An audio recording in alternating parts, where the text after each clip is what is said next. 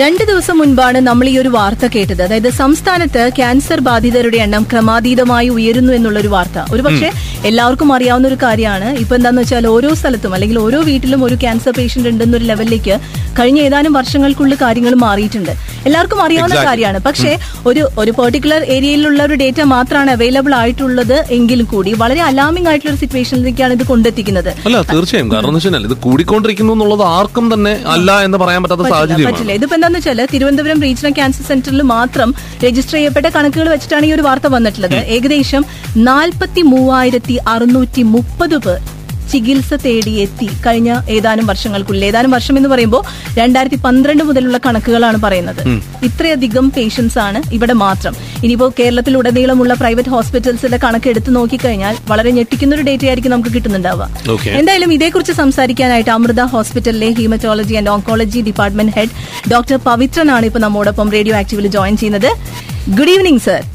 Good evening doctor good evening doctor ഈ പറഞ്ഞ ഒരു അലാമിംഗ് റേറ്റ് ശരിക്കും പറഞ്ഞാൽ ഡോക്ടറിന്റെ ഒരു എക്സ്പീരിയൻസിൽ പ്രത്യേകിച്ചും ഇപ്പോൾ അമൃത ഇൻസ്റ്റിറ്റ്യൂട്ടിൽ പോലുള്ള സ്ഥലത്ത് അത്രയധികം അലാമിംഗ് റേറ്റ് ഡോക്ടറിന് ഫീൽ ചെയ്യുന്നുണ്ടോ? കഴിഞ്ഞ കുറെ നാളുകളായി ഇത് കൂടിയിട്ടുണ്ടെന്നുള്ളത് ഫീൽ ചെയ്യുന്നുണ്ടോ ഡോക്ടറിന് ഇതല്ലേ അതിനെ കൂടിയിട്ടുണ്ട് പക്ഷെ അതിന്റെ പല കാരണങ്ങളുണ്ട്.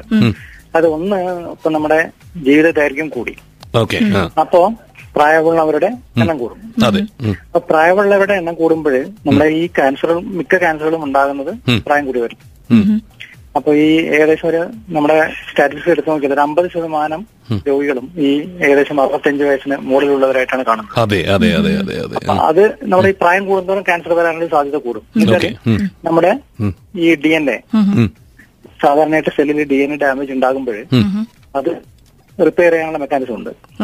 പക്ഷെ പ്രായം കൂടുന്തോറും ഇതിനുള്ള ചാൻസ് കപ്പാസിറ്റി കുറയും.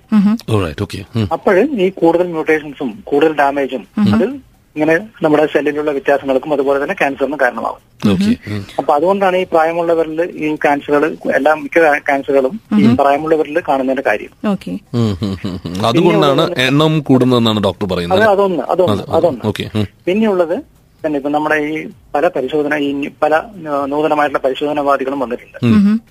പണ്ടാണെങ്കിൽ പലപ്പോഴും നമ്മളത് ക്യാൻസർ ആണെന്ന് കണ്ടുപിടിക്കുന്നതിന് മുന്നേ ചിലപ്പോൾ രോഗി മരിച്ചു ഇരിക്കും.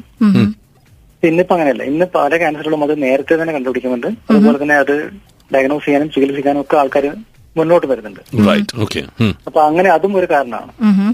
ശരിക്കും പറഞ്ഞാൽ ഇപ്പം ആക്ച്വൽ സ്റ്റാറ്റിസ്റ്റിക് ഇന്ത്യയുടെ കണക്കെടുത്ത് നോക്കിക്കഴിഞ്ഞാൽ ഈ നമ്പർ ഈ കഴിഞ്ഞ പത്ത് വർഷത്തിനിടക്ക് ചെറിയ വ്യത്യാസം അല്ലാണ്ട് അങ്ങനെ വലിയൊരു വ്യത്യാസം ഉണ്ടായിട്ടില്ല. പക്ഷെ ചില ക്യാൻസറുകൾ കാര്യമായിട്ട് വ്യത്യാസം ഉണ്ട് താനും സ്ഥാനാർത്ഥത്തിന്റെ സ്ഥാനാർത്ഥത്തിന്റെ കാര്യം എടുക്കുകയാണെങ്കിൽ തീർച്ചയായിട്ടും ഈ നമ്പർ കൂടിയിട്ടുണ്ട്. പക്ഷെ അതേസമയം ഈ ഗർഭപാത്ര ക്യാൻസർ എന്ന് പറയുന്ന ഈ ഗർഭാശയകള ക്യാൻസർ സെർവിക്കൽ ക്യാൻസർ എന്ന് പറയുന്ന ക്യാൻസർ കുറഞ്ഞിട്ടുണ്ട്. ഓക്കെ ആ മുമ്പ് സെർവിക്കൽ ക്യാൻസർ ആയിരുന്നു ഏറ്റവും കൂടുതൽ. ഒന്നാം സ്ഥാനത്തുണ്ടായിരുന്നു പക്ഷെ ഇന്നിപ്പോ അത് മൂന്നാം സ്ഥാനത്തേക്ക് മാറിയിരിക്കുകയാണ്. ഉം.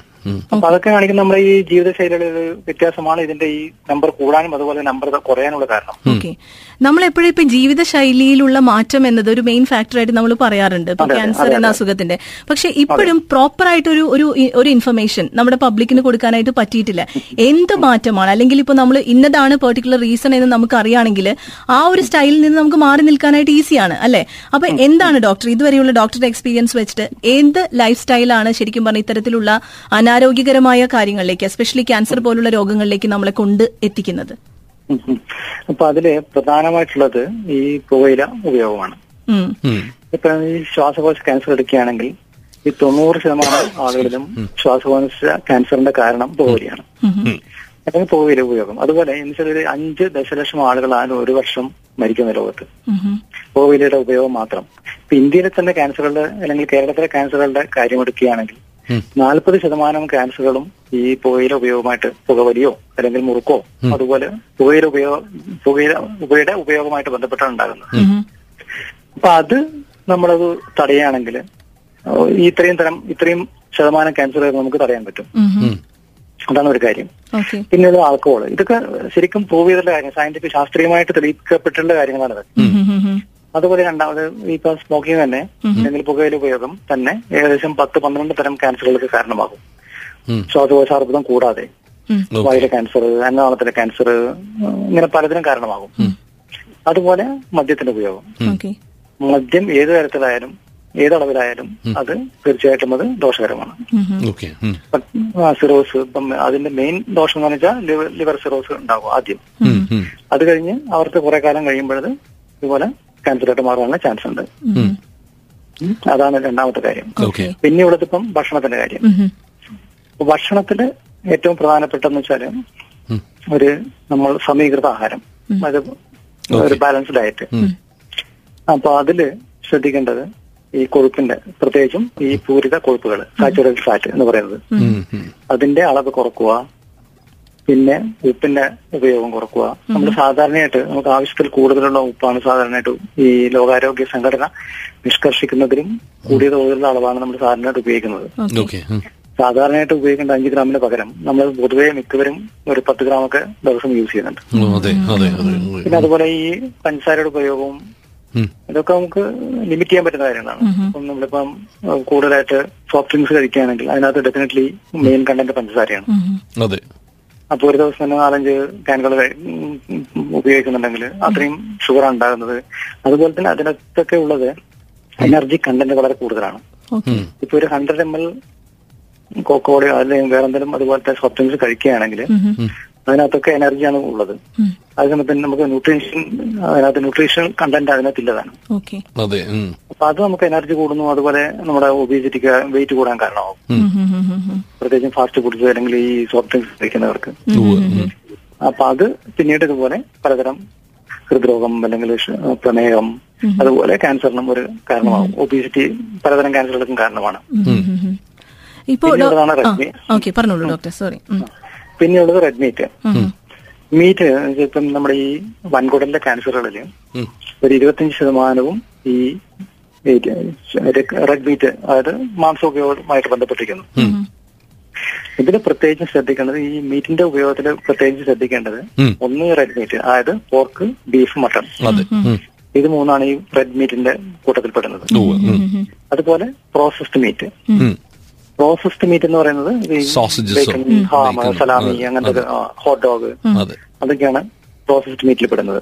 സോസേജസ് സോസേജസ് ഒക്കെ നമ്മൾ സാധാരണ കഴിക്കുന്നതാണ്. പക്ഷെ ഇതിലൊക്കെ പ്രശ്നം എന്ന് വെച്ചാൽ ഇതൊക്കെ നമ്മുടെ ഈ പുകവലിയേക്കാളും പുകയിലേതിനേക്കാളും കൂടുതൽ ഡാമേജ് ഉണ്ടാക്കുന്നതാണ് ഈ പ്രോസസ്ഡ് മീറ്റ് എന്നാണ് പറയുന്നത്. അപ്പൊ പ്രോസസ്ഡ് മീറ്റ് തീരെ ഒഴിവാക്കണം. റെഡ് മീറ്റ് കഴിച്ചാലും പ്രോസസ്ഡ് മീറ്റ് തീരെ ഉപയോഗിക്കാൻ പാടില്ല. ഡോക്ടർ വേറൊരു കാര്യം ചോദിച്ചോട്ടെ. ഡോക്ടർ ഇപ്പൊ ഈ പറഞ്ഞതുപോലെ നമുക്കിപ്പം ഇപ്പൊ ഇങ്ങനെയുള്ള ഒരുപാട് അതായത് നമ്മുടെ ഈ ജീവിത രീതിയിൽ വന്നിട്ടുള്ള ഇത്തരത്തിലുള്ള മാറ്റങ്ങൾ ഒരുപാട് രീതിയിൽ സ്വാധീനിക്കുന്നുണ്ട്. ഈ പറഞ്ഞതുപോലെ തന്നെ ഒരു ഒരു ഒരു എന്താ പറയുക ലൈഫ് എന്താ പറയുക ലൈഫ് എക്സ്പെക്ടൻസി കൂടിയത് കൊണ്ടും ഇതേപോലുള്ള റിപ്പോർട്ടുകൾ ഒരുപാട് കൂടുന്നു എന്നുള്ളത് വാസ്തവമാണ്. പക്ഷെ ഇതിന്റെ കൂട്ടത്തിൽ തന്നെ വളരുന്ന വേറൊരു വളരെ പാരലായിട്ട് വളരുന്ന വേറൊരു കാര്യമുണ്ട്. ഒന്ന് ക്യാൻസർ ചികിത്സയിലുള്ള ഒരുപാട് ക്ലെയിമുകൾ.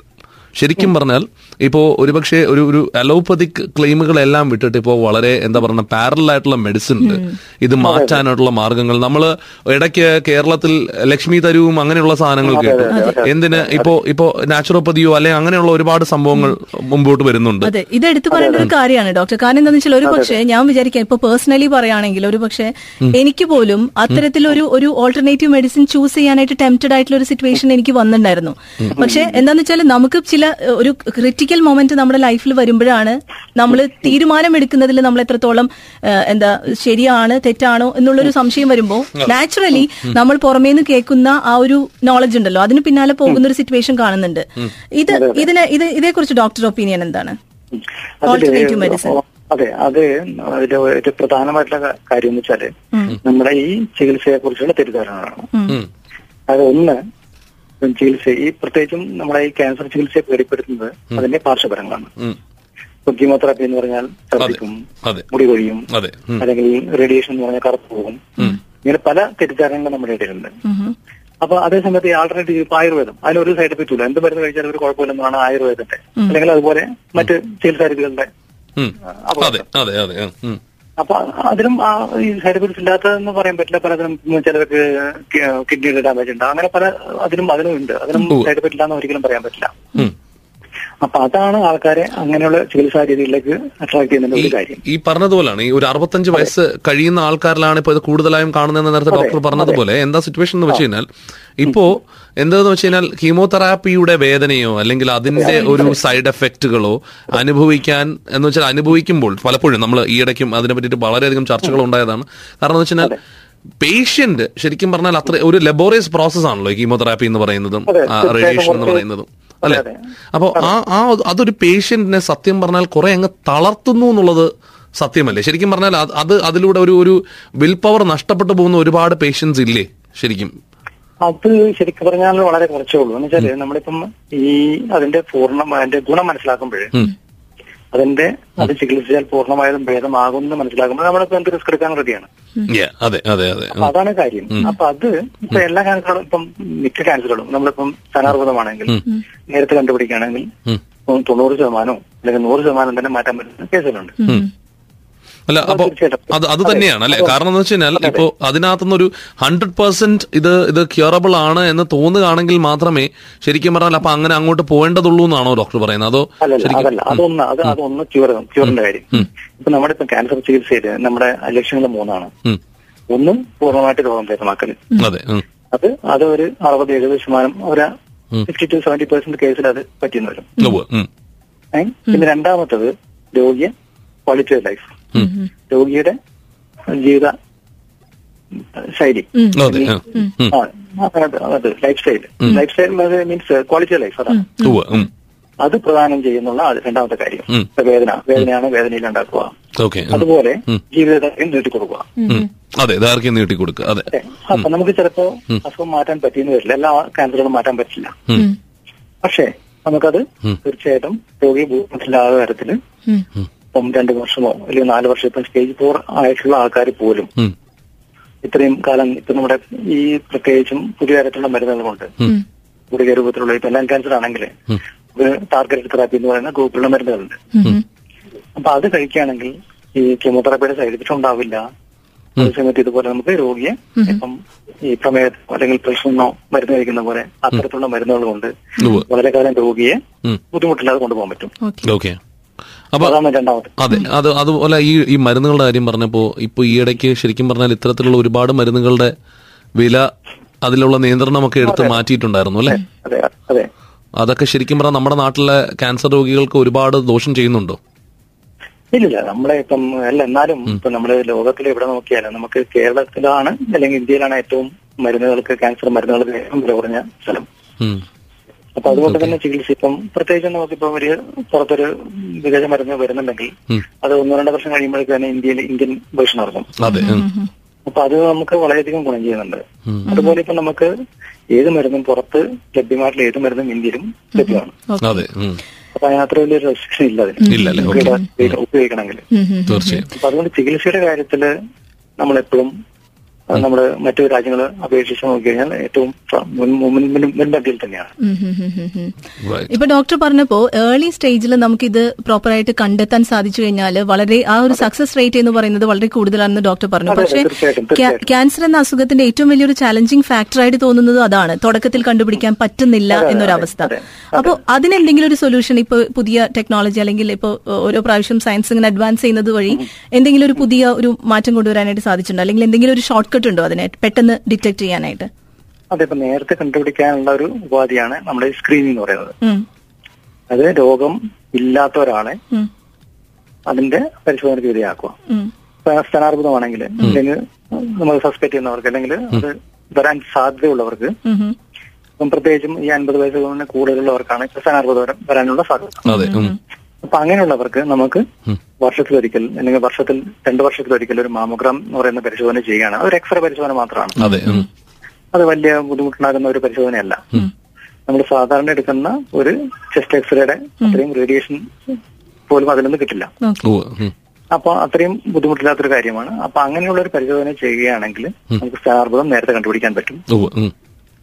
അപ്പൊ അത് നേരത്തെ കണ്ടുപിടിക്കുക വെച്ചാൽ നമ്മളിപ്പോ സാധാരണ നമുക്ക് പരിശോധിച്ച് കണ്ടുപിടിക്കുന്ന സൈസ് എന്ന് പറഞ്ഞാൽ ഏകദേശം ഒരു സെന്റിമീറ്റർ ഒക്കെ ആണെങ്കിൽ നമുക്കത് ചിലപ്പോൾ കൈകൊണ്ട് നോക്കിയാൽ മനസ്സിലാവുകയുള്ളൂ. അതെ അതെ. ഉം.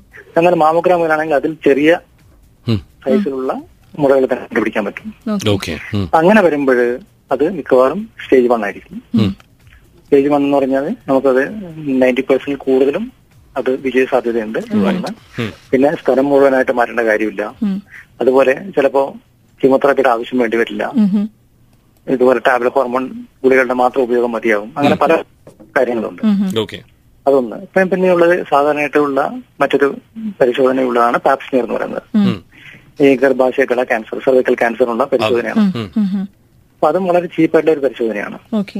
അപ്പൊ അത് വർഷത്തിലൊരിക്കലോ അല്ലെങ്കിൽ ഇപ്പം രണ്ടു മൂന്ന് വർഷം നോർമലായിട്ടാണെങ്കിൽ നമുക്ക് അഞ്ചു വർഷത്തിലൊരിക്കൽ ചെയ്താൽ പോലും അതിൽ നിന്ന് കിട്ടുന്ന ഗുണം വളരെയധികം അധികം വലുതാണ്. അതെ അത് ഏത് പ്രായം തൊട്ടുള്ള ആൾക്കാർ ഇതിനു വേണ്ടിയിട്ട് ഒരു ഒരു റെഗുലർ ചെക്കപ്പ് നടത്തണം? ഇല്ല അത് ഒന്ന് സ്ത്രീകളിലാണെങ്കിൽ സ്ഥാനാർബുദം ഒമ്പത് വയസ്സ് കഴിഞ്ഞതിന് ശേഷമുള്ളവർക്കാണെങ്കിൽ നമുക്ക് റെഗുലർ ഫിസിക്കൽ എക്സാമിനേഷൻ നമുക്ക്. സ്വയം സ്വയം പരിശോധന എല്ലാവർക്കും ചെയ്യാവുന്നേ ഉള്ളൂ. ഇപ്പൊ ഇങ്ങനത്തെ പരിശോധന പ്രത്യേകിച്ച് ഈ മാമോഗ്രാം എന്ന് പറയുന്നത് സാധാരണ റെക്കമെൻഡ് ചെയ്യുന്നത് അമ്പത് വയസ്സിന് ശേഷമുള്ളവർക്കാണ്. ഓക്കെ. അതിന് ശരിക്കുള്ള ഗുണമുള്ളത്. ഓക്കെ. അങ്ങനെയുള്ളവർക്ക് നമുക്ക് നേരത്തെ കണ്ടുപിടിക്കാനും അതുപോലെ അവരുടെ നടക്ക് കുറക്കാനും വളരെയധികം സഹായിക്കും. ഓക്കെ. ഓക്കെ. ഇപ്പം സെർവിക്കൽ ക്യാൻസറിനാണെങ്കിൽ ഇപ്പം നമ്മളിപ്പം വിവാഹത്തിന് ശേഷം ഉള്ള വിവാഹിതയായ അവർക്ക് അത് വർഷത്തിലൊരിക്കൽ ചെയ്യുന്നത് നല്ലതാണ്. ഓക്കെ അപ്പൊ ഡോക്ടർ അപ്പൊ എന്തായിരുന്നാലും ഇത് ഈ പറയുന്ന വിഷയം എന്ന് പറയുന്നത് അതിന്റെ ഒരു വാസ്നെസ് എന്ന് പറയുന്നത് നമുക്ക് ശരിക്കും പറഞ്ഞാൽ ഈ പറയുന്ന ഒരു സമയം കൊണ്ട് കണ്ടെയ്ൻ ചെയ്യാൻ പറ്റുന്ന കാര്യമല്ല. പക്ഷേ എന്തായാലും ഡോക്ടറുടെ അടുത്ത് പറഞ്ഞ് സംസാരിച്ചു കഴിയുമ്പോൾ ഒരുപാട് എൻലൈറ്റ്മെന്റ് പറഞ്ഞതുപോലെ നമ്മൾ ഒഴിവാക്കേണ്ട കാര്യങ്ങളും അതുപോലെ തന്നെ ഈ ഡിറ്റക്ഷന്റെ കാര്യത്തിലും ഒക്കെ. പിന്നെ ഈ പറഞ്ഞതുപോലെയാണ് ഈ ഒരുപാട് ഈ പാരലൽ മെഡിസിനിൽ പറയുന്ന ഒരുപാട് ക്ലെയിമുകൾ അതിനെ പറ്റിയിട്ടും ഒക്കെ നമ്മൾ ചർച്ച ചെയ്തു. ഡിസ്ട്രാക്ഷൻസ് അല്ലേ? അതെ. അപ്പൊ എന്തായാലും എക്സാക്ട്ലി അതെ. നമ്മുടെ മോഡേൺ മെഡിസിൻ ആണെങ്കിൽ എല്ലാത്തിനും നമ്മൾ ശാസ്ത്രീയമായിട്ട് തെളിവുകളുണ്ട്.